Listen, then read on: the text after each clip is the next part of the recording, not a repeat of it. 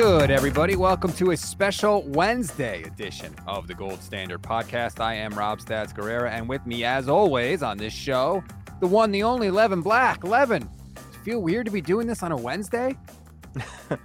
uh, no, not honestly. Like I talk to you when I talk to you. It's not like we didn't have a whole bunch of instant reacts where uh, we weren't recording on Thursday, anyways. Boy, you just poo poo everything, don't you? No, just I, said, I speak "Yeah." the honest. I don't sit and create a fake. Ooh, this is so special. If you're new to the show, this is where you get the hot takes, mostly from me, and the cold truth, mostly from the human wet blanket, as you've already seen. Levin Black. Uh, before we get rolling, I want to remind everybody please rate, review, and follow the Niners Nation Podcast Network. We are so appreciative of every single rating and review that you give, which leads me to this five stars from Arwin the Fox. Rob Stats Guerrera and Levin Black are the gold standard for 49ers news and analysis. Love that. Usually I'm a reviewer lurker and can rarely be bothered to post a review, but Rob Stats Guerrera and Levin Black are all caps the best for 49ers news, notes, and analysis. And just to be transparent, I'm not even a 49ers fan, so that's saying something. As a football junkie currently feeling incredibly empty about the deadest part of the season, I've consumed quite a few podcasts for years, but Stats and Levin stand out from the rest. They're the only reason I tune into Niners Nation. You can catch Stats and Levin every Thursday here at Niners Nation for the Gold Standard podcast. Then he goes into a lengthy explanation of why he likes both me and you. Me mostly for my fantastic voice and good looks, you mostly because you partner with me. Yeah, I'm sure that's what it actually says. Well, you'll never know, will you? Um, One, that's probably our best review. Two, uh, love the name. I don't understand. Is the name a reference to something? I would have to see the spelling. Arwen the Fox just sounds cool, is what I was getting at, but it could be spelled Arwen as in the Lord of the Rings Arwen. A R W E N. Yeah, that would be Arwen from Lord of the Rings, the one that uh, the elf that stays behind and marries Aragorn. There you go. Uh, we do appreciate the review. It's way too long for me to read, but I do appreciate it. I have read it. I just can't read the entire thing on the show. But thank you, thank you, thank you. Please, please, please keep them coming. All right. Uh, there's been some news this week. Julian Edelman's taking shots at Jimmy Garoppolo. But really, the thing I want to talk about is training camp because that is what's coming up, Levin. Uh, if you want to mention the, the Edelman thing, you can, but I, I want to focus mostly on training camp because that's the next big thing. July 26th is when the Niners open camp. And there's a lot of storylines with this team and not just Trey Lance storyline. So I thought the subject of sh- today's show should be the non Trey Lance storylines that we're looking forward to at training camp. But I will give you the floor if you want to mention the Julian Edelman thing. You haven't had a chance to opine on it. So I leave the door open for that. But if not, we can get into the training camp stuff.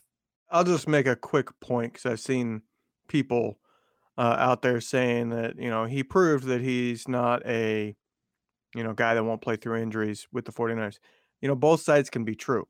It can be true that he was a bad teammate in New England, refused to play through a non-throwing shoulder injury, and hurt that team's chances.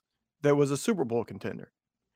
And at the same time, once he was the guy somewhere, he showed as much grit as anybody playing through injuries. Both of those can be true. And that's all I need to say because people are acting like it, it can't be both. No, it can be. It, it's not, he has to be gritty eh, or he's a bad teammate and won't play through injury. No, it can be both. And what's the big difference between Patriots Jimmy Garoppolo and 49ers Jimmy Garoppolo? Oh, about $25 million per year. It's a lot easier to be willing to play through injuries when you've already secured the bag. And I think that that needs to be pointed out. I said yesterday with Jason Aponte, I don't blame Jimmy Garoppolo for not wanting to risk injury before he got paid. It, it, it makes a huge difference. I don't personally align with that mentality, but I, I, I see his thought process. I just don't personally agree with that thought process. You know, ooh, so you only made, you know, 15, 20 million in your entire career instead of 150 million. I, I think you'll be okay, you know, if the catastrophic thing happened to him playing through that injury. But either way, I, I can see both sides to it. I do agree that his biggest issue in the whole thing was that he didn't say no until Sunday. And that's straight up bullshit. Yeah, that I think was the issue that Martellus Bennett had with it too, was that not necessarily that he made a business decision. The timing of that decision is what had Bennett fired up. And that I can agree with, right? Like if you know you're not going to go, then don't practice all week taking, you know, the ones, snaps with the ones. Let the team know so they can adjust. That I think is a fair criticism. And the one point I made on Twitter about this whole thing is this might be as big of a factor as anything for why Jimmy Garoppolo ended up in San Francisco rather than taking over in New England. If Jimmy Garoppolo already destroyed his chances in that locker room and was not well received by a lot of the veterans in that locker room, there's no way Bill Belichick could stick with him and move Brady. So I think that probably played a role in Garoppolo getting moved. Maybe. I think the bigger role was Tom Brady saying, get rid of this guy. I don't want any competition whatsoever. This is my team. And Robert I think Kraft, it was Robert Kraft. Yeah, was the Yeah. biggest reason. But I do think that this played a role that y- you can't replace the greatest of all time who's still wanting to play with a guy that's burned the bridge to all the veterans. it's not nothing. I agree with you. That is definitely a factor. All right. Let's transition now to our top training camp storylines. I have one, two, three, four. Our our top non Trey Lance storylines, I should say. How many do you have?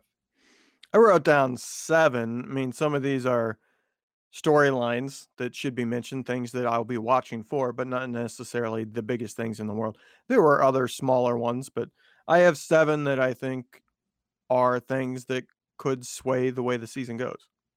The first one for me is just the whole Deebo contract situation because training camp, I feel like, is really the deadline for if something is going to get done. I think something is going to get done.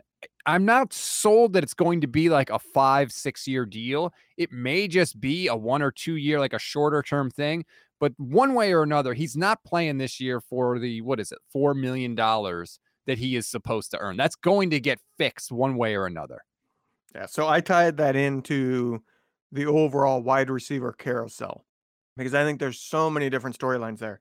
Not just Deebo's contract and whether he shows up on time for training camp, but who's the main target? Who's the guy that we're seeing or hearing that Trey Lance is favoring? And, you know, is it Aiyuk that he turns to when things break down? Uh, who's going to be the third receiver? You know, does Jennings stay in that role or does somebody else step up? And I think an underrated one is the Ray Ray versus Gray competition because I think there will be a big competition there for who is the deep threat in this offense. I think all of that kind of ties into the wide receiver position will probably be very, very heavily scrutinized throughout training camp. Yeah, I actually had Aiyuk as a whole separate storyline. I agree. There's a lot of tentacles to the 49ers wide receivers. With me and Aiyuk, I want to see like, does he have sort of like spring in his step, right? Does he come in fired up, ready to go, blocking people, like showing the effort that supposedly he did not show last year? Kyle has been complimentary of Aiyuk's offseason already this year. He has pointed him out as somebody that has done whatever they wanted him to do. So I want to see because I agree with you. Like I could see a world where Aiyuk becomes the number one wide receiver because of all this chemistry that he has already built with Trey Lance.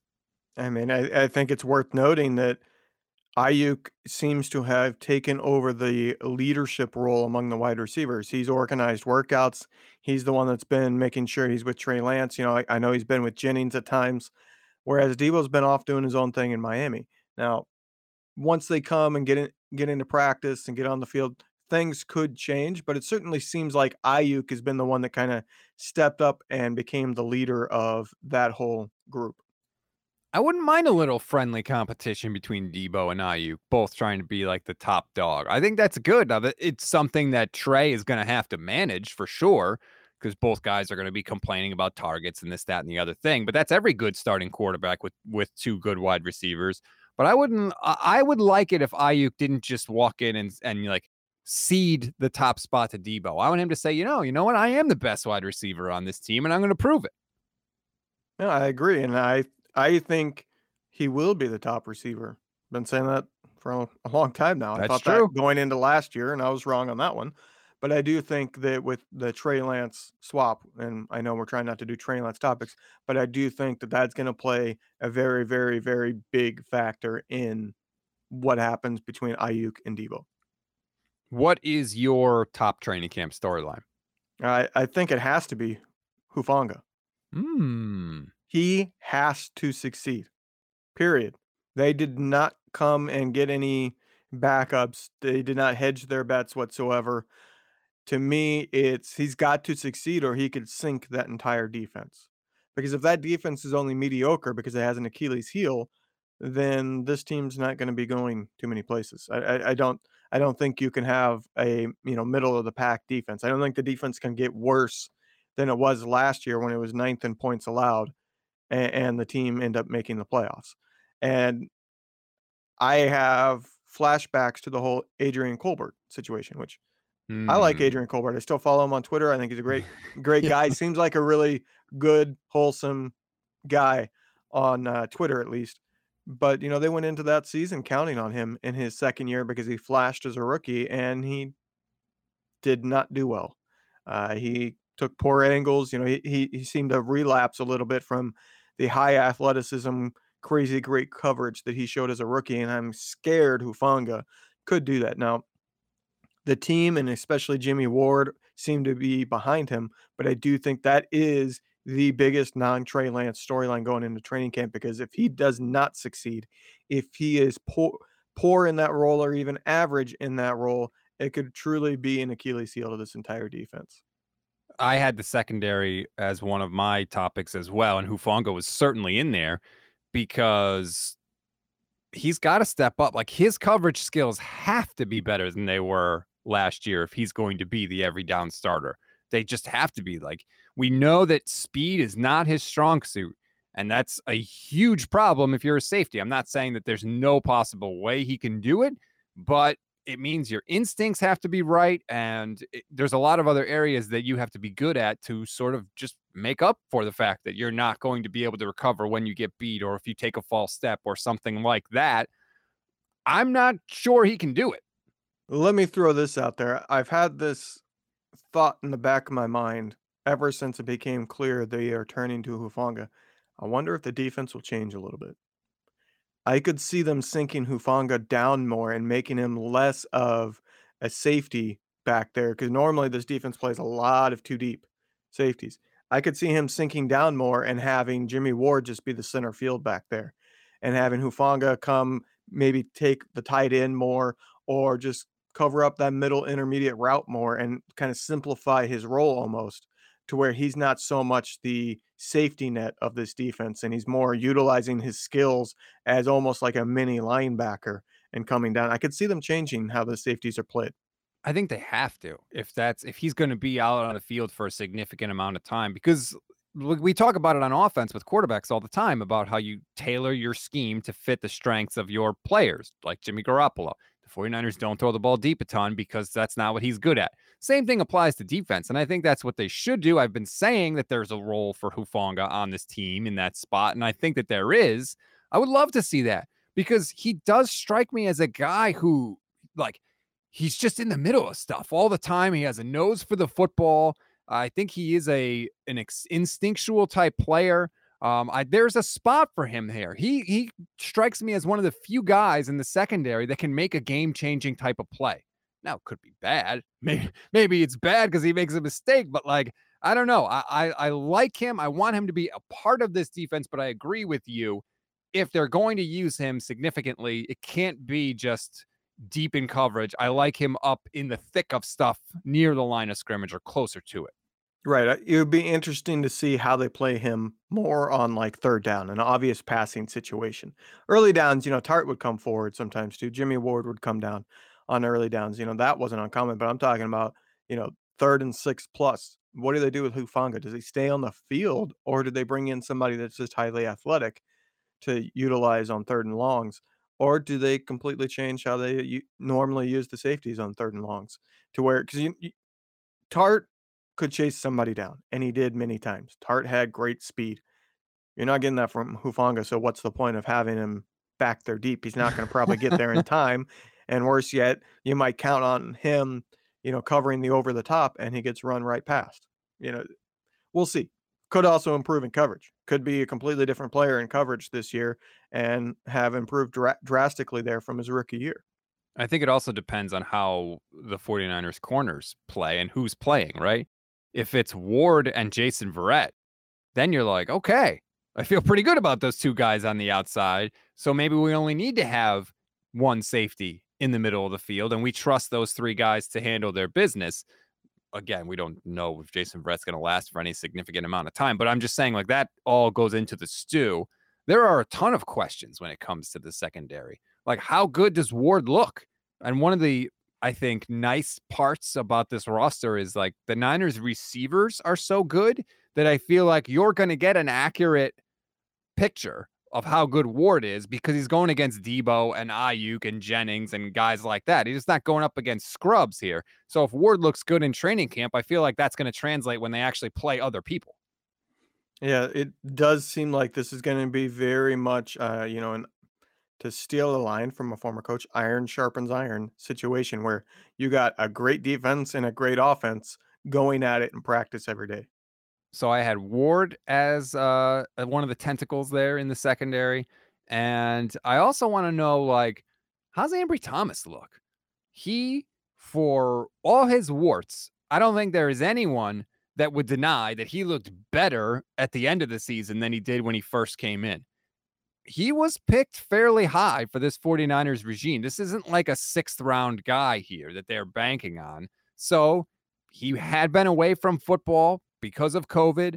Is it possible that that development continues and he comes into camp and he looks really good? Like, you know, a serviceable player. I'm not saying he's going to be Darrelle Revis, but how much does his development continue, or were we seeing essentially peak Ambry Thomas at the end of the year last year?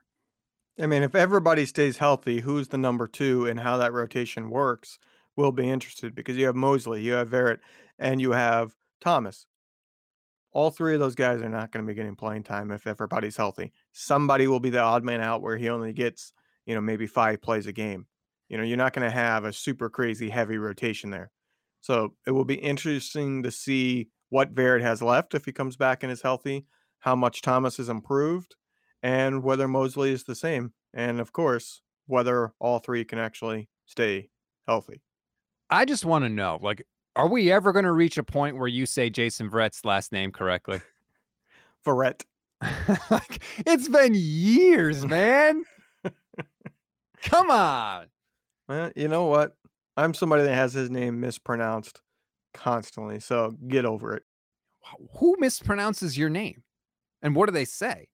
Uh, 11, uh, 11? Levi. Yeah. A lot of people put uh in front because they've never heard, they've heard the number 11. They have not heard 11. Uh, and around here in Pittsburgh, uh, it, it's kind of, it, it's odd for me still and probably always will be. People know how to spell my name. I do not have to spell my name to people here, but they do not know how to pronounce it. And that's because one of the largest furniture stores around, which was a local furniture chain that's still here, was Levin Furniture, spelled identical to my first name. So a lot of people around here go Levin. All right. Well, at least that makes some sort of sense. But 11 is absurd. Like, we can't just go adding letters to people's names. That's if I were you and somebody called me 11, I'd be like, Are you a stupid?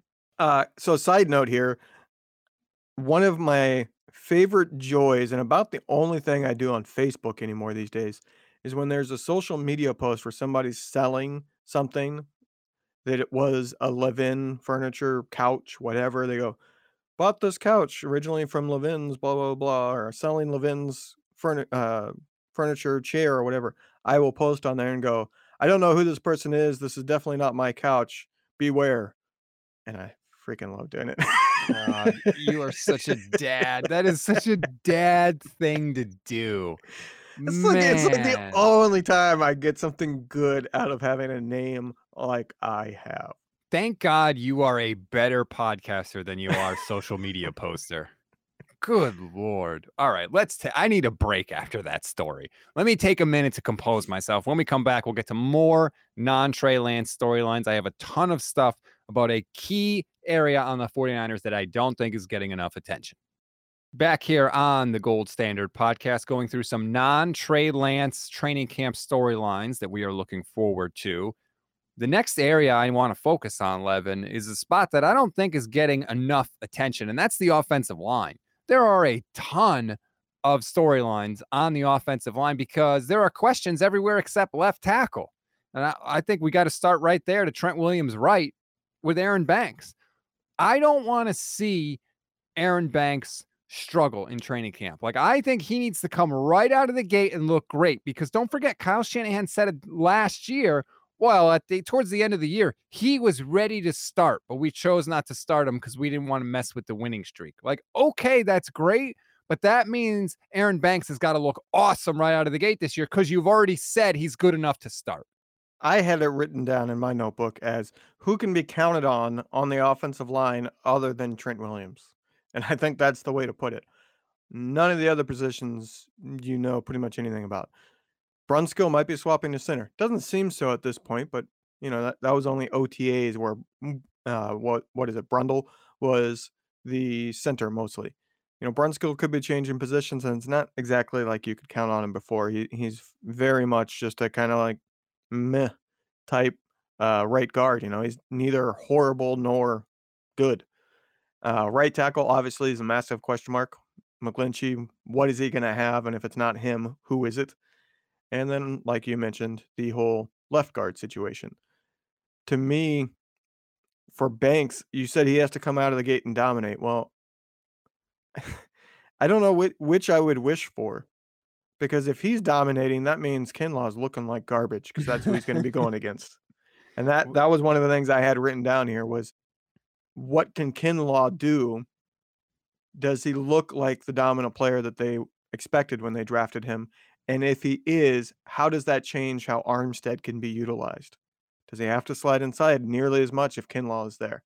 And I think those are tied together because if Kinlaw is dominating, it means that that left guard is getting dominated and vice versa. So that's like maybe not an iron sharpens iron situation, right? that's potentially setting up to be oh, we hear really good things about Aaron Banks, or oh, we hear really good things about Javon Kinlaw, and then the regular season starts, and oh, it turns out neither one is very good, and all those stories ended up being completely wrong. So that I that's a good flag by you.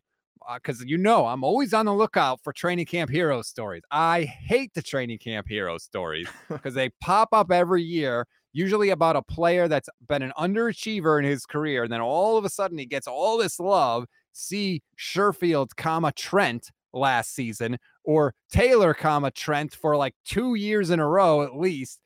There's always one at least, and this could potentially be it. Either Aaron Banks or Javon Kinlaw. That's a good flag by you.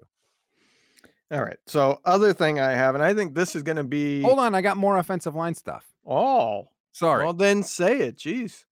Quit just sitting there and doing nothing. you mentioned it quickly, but I think we should dive into it more, you jerk. The center spot. They had to have known that Alex Mack was going to retire for certainly oh, longer than the rest of us did. Yeah. And they chose to do really nothing.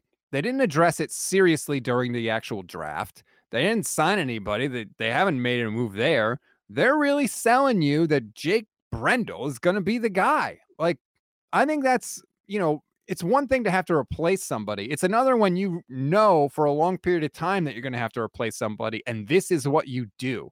Because I don't think any 49er fan, if you just asked them on the street, if you were like, hey, is Jake Brendel going to be good enough starting center for you? They'd be like, oh, yeah, we're good.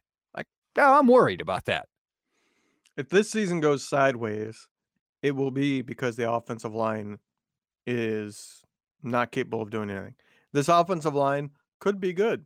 It could also be the worst in the league. There are four out of five spots that you don't know what you're getting. And I think, unlike previous seasons, if this season goes sideways, it will be because of the offensive line, and there will be massive criticism coming for John Lynch and Kyle Shanahan due to it. You know, in previous seasons, you've had kind of the injury excuse, but you, you, you couldn't blame the moves that they made you know what I mean? Going and getting Jimmy Garoppolo and giving him the Mhm. extension. You can't blame them for that. They had like the situation they're in. It was a great move to trade for him, and you had to give him that contract when you gave it to him. So I, I don't think there's been as much of an opportunity to criticize.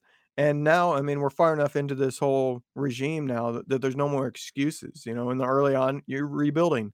Then it was, well, yeah, you lost your quarterback. I don't think there's any more excuses. And if that offensive line ends up destroying this offense, rightfully so, I would argue John Lynch will probably get fired. I, I don't, or move on to broadcasting, whatever you want to call it. Somebody would have to be to blame for that. And I do think there is something to be said for this regime sometimes falling in love with the guys they have in house and thinking they're better than they are and not doing enough to look outside. Yeah, I agree. I think that they clearly favor the known, for lack of a better term. I mean, I feel like honestly, they stuck with Jimmy Garoppolo for as long as they did, in part because they at least thought the devil you know is better than the devil you don't know until it got I feel like it just got to a point where they were like, okay, we we literally are up against the ceiling for as far as we can go with this guy. And only then were they willing to go into the unknown. And really, drafting somebody was not plan A. Their real hope was to trade for Matthew Stafford. So they still wanted to go more towards the known than diving into the unknown of the rookie pool. So I agree with you. I think that they they're conservative when it comes to that and they do favor their own guys. I think much more than they should. It even goes further than just sticking with Jimmy Garoppolo, it's they flat out said this season that they overestimated Jimmy Garoppolo's value. That they are surprised nobody came for him or the lack of market that he had. I forget exactly how Kyle Shanahan said it, but they were surprised basically that Jimmy Garoppolo was not able to be traded. And that tells you how much they overvalue him. Like the rest of the league can see it. The rest of the league will not have a bias towards him. The rest of the league will take his wins with a grain of salt as they should. And they're going to evaluate whether it was really him winning the games or the team around him winning the games. And when you do that and you eliminate the bias in house and all the leadership qualities that you hear about, because I don't think teams on the outside care nearly as much for those qualities. You can look at Carson Wentz trade history for that. uh, so I think a lot of the intangibles that you hear the Niners mention go out the window when evaluating him. And when you do that, you're looking at a very average quarterback who's expensive. Even look at the backup quarterback situation, right? They stuck with CJ Beathard. They stuck right. with Nick Mullens. They're sticking with with Nate Sudfeld this year. I think all of those are massive mistakes. Like to me, and I said this on previous shows, Tyrod Taylor was the guy to go out and get to back up Trey Lance. I really honestly thought that. But Nope, they're sticking with Nate Sudfeld just like they stuck with with Beathard and Mullens. and I think part of it is they just they feel like they know what they have there, and I don't necessarily think that's always the best choice, but this is the choice. This is the business they've chosen. To quote The Godfather, Jake Brendel is the guy that they are sticking with at center. We'll see if that works out. All right, what is your next training camp storyline you're looking forward to? Well, this one I think could end up becoming the storyline of this season uh, I don't think it will be quite as big of a deal in training camp, but I think it will get some mention.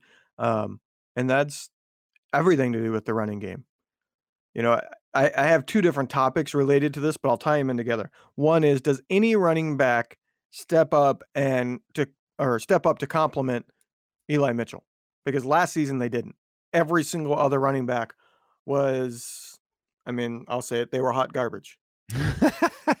now Wilson was coming back from injury. I don't think he was truly fully himself, but there's also a reason why he was the third and fourth string running back all these years. Uh, but does Sermon step up and become anything? You know what I mean? Like th- there's a lot of question marks there other than Eli Mitchell. And I do not see Eli Mitchell as a guy that can do, you know, 260, 270, you know, true bell cow type of carries. He needs a complement. And I, I just don't know if there's anything there. It's a big question mark. But the thing I'll tie into that is how do things change, if at all? And do th- is there a drop off due to the loss of Mike McDaniel? I think that's a huge storyline. Right. I think that you can tie those in together because it has to do with the run game. Mike McDaniel was the, you know, the orchestrator of the run game. That was his baby. Is there a drop off there just in terms of play quality, um, and in general the scheme of it. And if there is this running game not being a dominant running game, completely de- destroys how this offense has been set up in the past to be because it's been always has been a you run the ball to open the passing game. And if that's not possible because the run game struggles due to all the question marks with the running backs and the loss of McDaniel, then it's going to be pretty much a you sure hope Trey Lance is special. Out of the uh, frying pan and into the fire for Trey Lance. No, uh, Joe Staley told us on this show that the Niners running game is like a jigsaw puzzle. Kyle Shanahan is the one that puts the puzzle together, but Mike McDaniel is the one that paints the picture on the puzzle. And he's gone now. So there are fair questions about how this running game is going to be put together. And uh, to go back to your earlier point, I don't think Elijah Mitchell is anything special as a running back. I really don't. Like, I think 49er fans are like, oh, yeah, we got this steal in the sixth round and he's so good. It's like, no, I don't think so. Like, if, if they traded Elijah Mitchell tomorrow, I would be totally fine with it. I think they can do better than Elijah Mitchell. I think they think they can do better than Elijah Mitchell. There is a reason they drafted Ty Davis Price in the third round this year.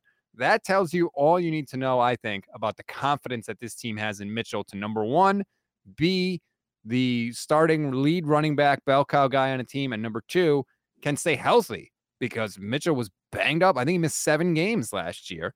So I think the team is telling you what they think about Elijah Mitchell. And I think 49er fans need to wake up to the fact that this is not like, you know, Derrick Henry for the 49ers. It's just not the same thing.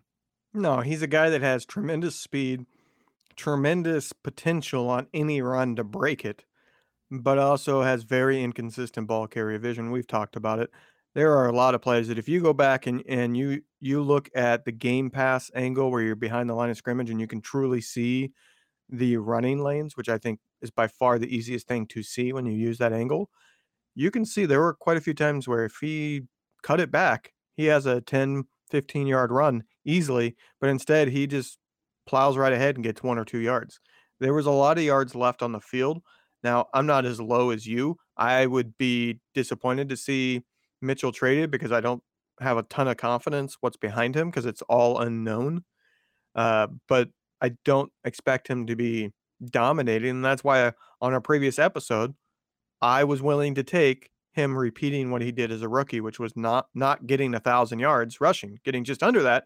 But like I'm not expecting a 12, 1300 yard runner. I'm not expecting him like a lot of fans think that we have finally found a true number one running back right to replace Frank Gore. And what you just described, by the way, the hey, this is the running lanes. If you cut back, you'll get 10 to 15 more yards. That's the entire system. That is how it is designed to function. Like there are some schemes where it's like, hey, here's the hole, hit the hole as hard and fast as you can, and then use your God given skills to break tackles and get as many yards as you can. The scheme tells you exactly where to go. That is not the running scheme that Kyle Shanahan uses. It's all about the running back's ability to see what he has in front of him and to adjust on the fly. So that's why I think there's probably a little bit of frustration from the 49ers because they're saying, hey, look, we we're doing our part.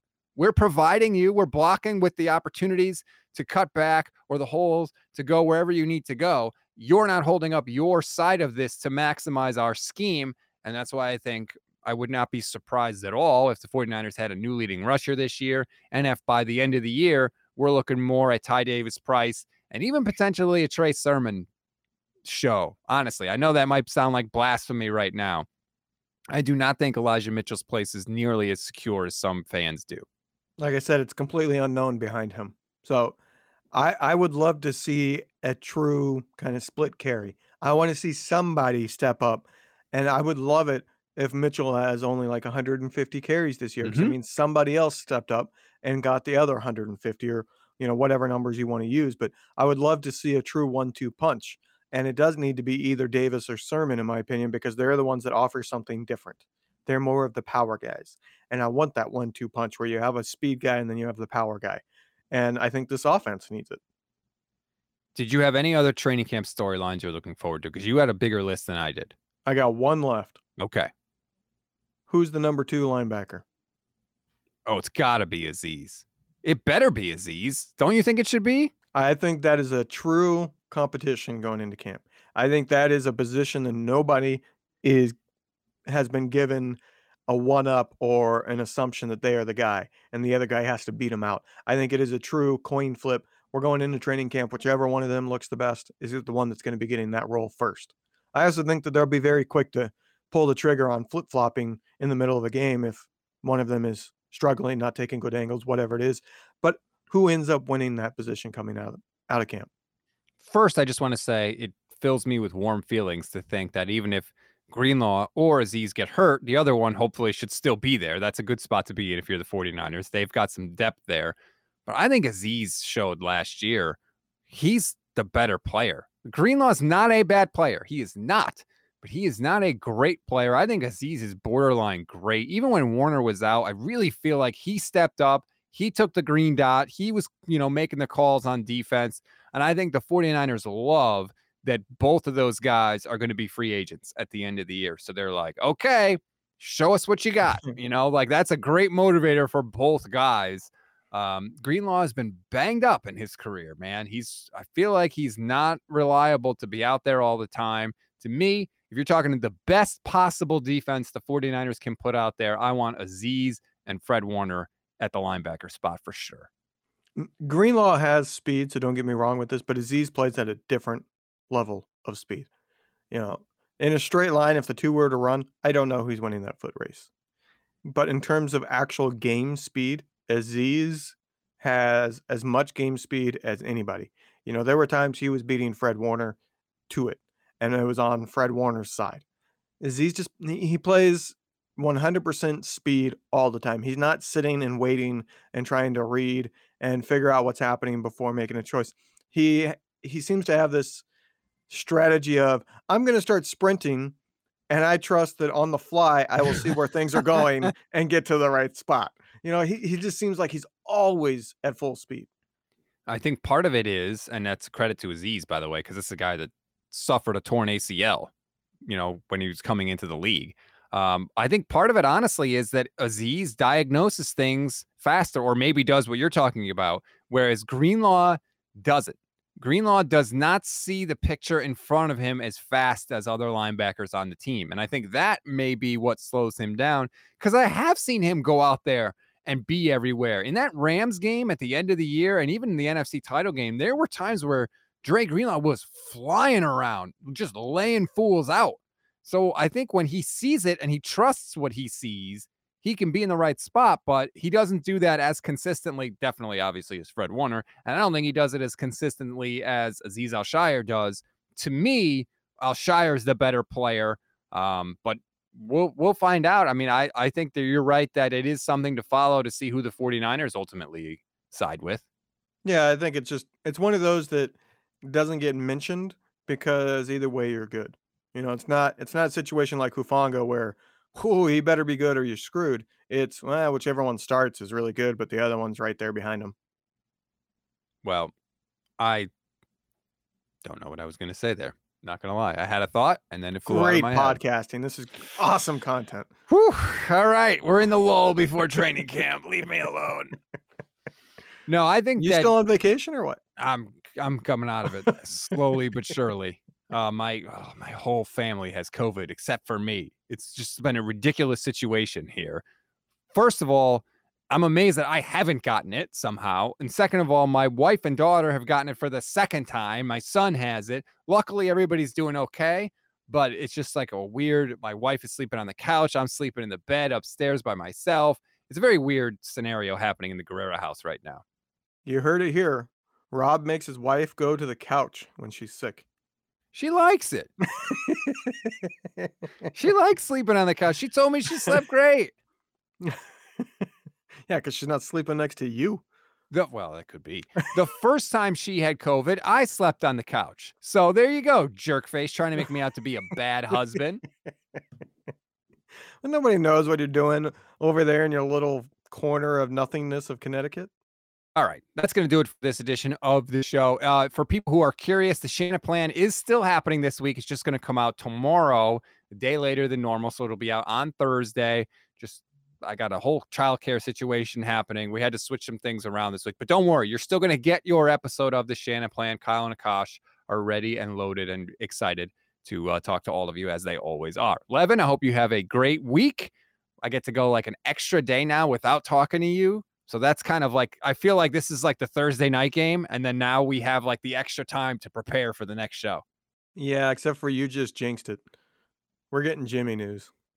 yeah, I think so. I think that before Jimmy or Deebo. before July 10th, I think we have Jimmy news. You agree? I think the moment he proves he can throw, he's gone. I would bet I would bet they have a deal in place based upon him actually being healthy. That is literally what Jason said yesterday. It's what I wrote up for Niners Nation. I agree with you because like everybody's had time to to Yep. do all of this. It's not like all of a sudden teams are waiting to see if Jimmy Garoppolo can throw 80 yards down the field. Like we know what he is. This isn't like a rookie coming out. So I agree. I think it's all it is is is his arm still attached? Yes. Okay, good. We're we're all set. Uh, I'll put it this way. I think the holdup for Baker is Jimmy. Well, I did- think there is a team out there, probably Carolina, but I'm not going to say for sure because I don't have any inside sources. I think there's a team out there that said, well, if Jimmy has a setback, we would be interested in Baker. And so Cleveland is pumping the brakes and buying time. I don't know if this is true, but it looked somebody was tweeting out yesterday that a Baker Mayfield Seahawks jersey had leaked to the Seahawks store and that you could click and order your Seahawks jersey. I'm literally looking at the picture of it right now. Um, and then all of a sudden they pulled it down. So Yeah, I don't think know I, if I think it was true. Albert Breer. I saw retweet that. I think it was him yesterday saying that it was fake. Now, Oh, okay. the NFL will say that anyways. This has happened in the past and it got denied. And then a week later, it ended up being true. so, you know, take that for what it's worth. But I don't think it's a coincidence that suddenly there's Baker news right when there's good news that Jimmy can throw soon. Yeah. Who does um Albert Breer work for again? Yeah. NFL. Net? Oh, I, okay. I'm pretty sure it was him. I'm not 100% sure. Uh, you know, sometimes I'm just scrolling and I see that and I go, oh, and then I forget who the heck it was because, heck, I'll be honest, sometimes I don't even look at the name next to it. I only look at the name next to it if I need to know if I can trust what I'm reading. So, Yep, Levin Black doesn't have anybody on Twitter alert, doesn't give any credits when he takes people's takes online. He always says, Oh, I can't remember who it was, oh, but yeah. Yeah, the, the guy that tweets at people calling them out when they don't give credit to somebody when they steal stuff. Yeah, that's the guy that's also stealing stuff. I don't steal anything. No, I'm not talking about you. I'm just talking about on Twitter. I've gone after people because they like to post, they'll screenshot a photo or a take and then edit out the name of who did it so that they can take credit for it. Hey, I can't stand that. I can't either. Like it takes two seconds to give somebody credit. No one is going to criticize. Oh, why didn't you come up with that idea? It's like, no, they're just grateful that you put that in front of them. It just don't be an asshole. It's a pretty simple like philosophy here. I think we can all grow up a little bit. All right. Yeah. Easier for some than others. Agreed. That's going to do it for this edition of the show. Please, please, please keep your ratings and your reviews coming. Our star rating on Apple Podcast is slowly but surely creeping up. Please keep them coming. Let's get that rating up. Like we always say, if you leave it, we read it. Have a good week, Levin. I will talk to you next Thursday.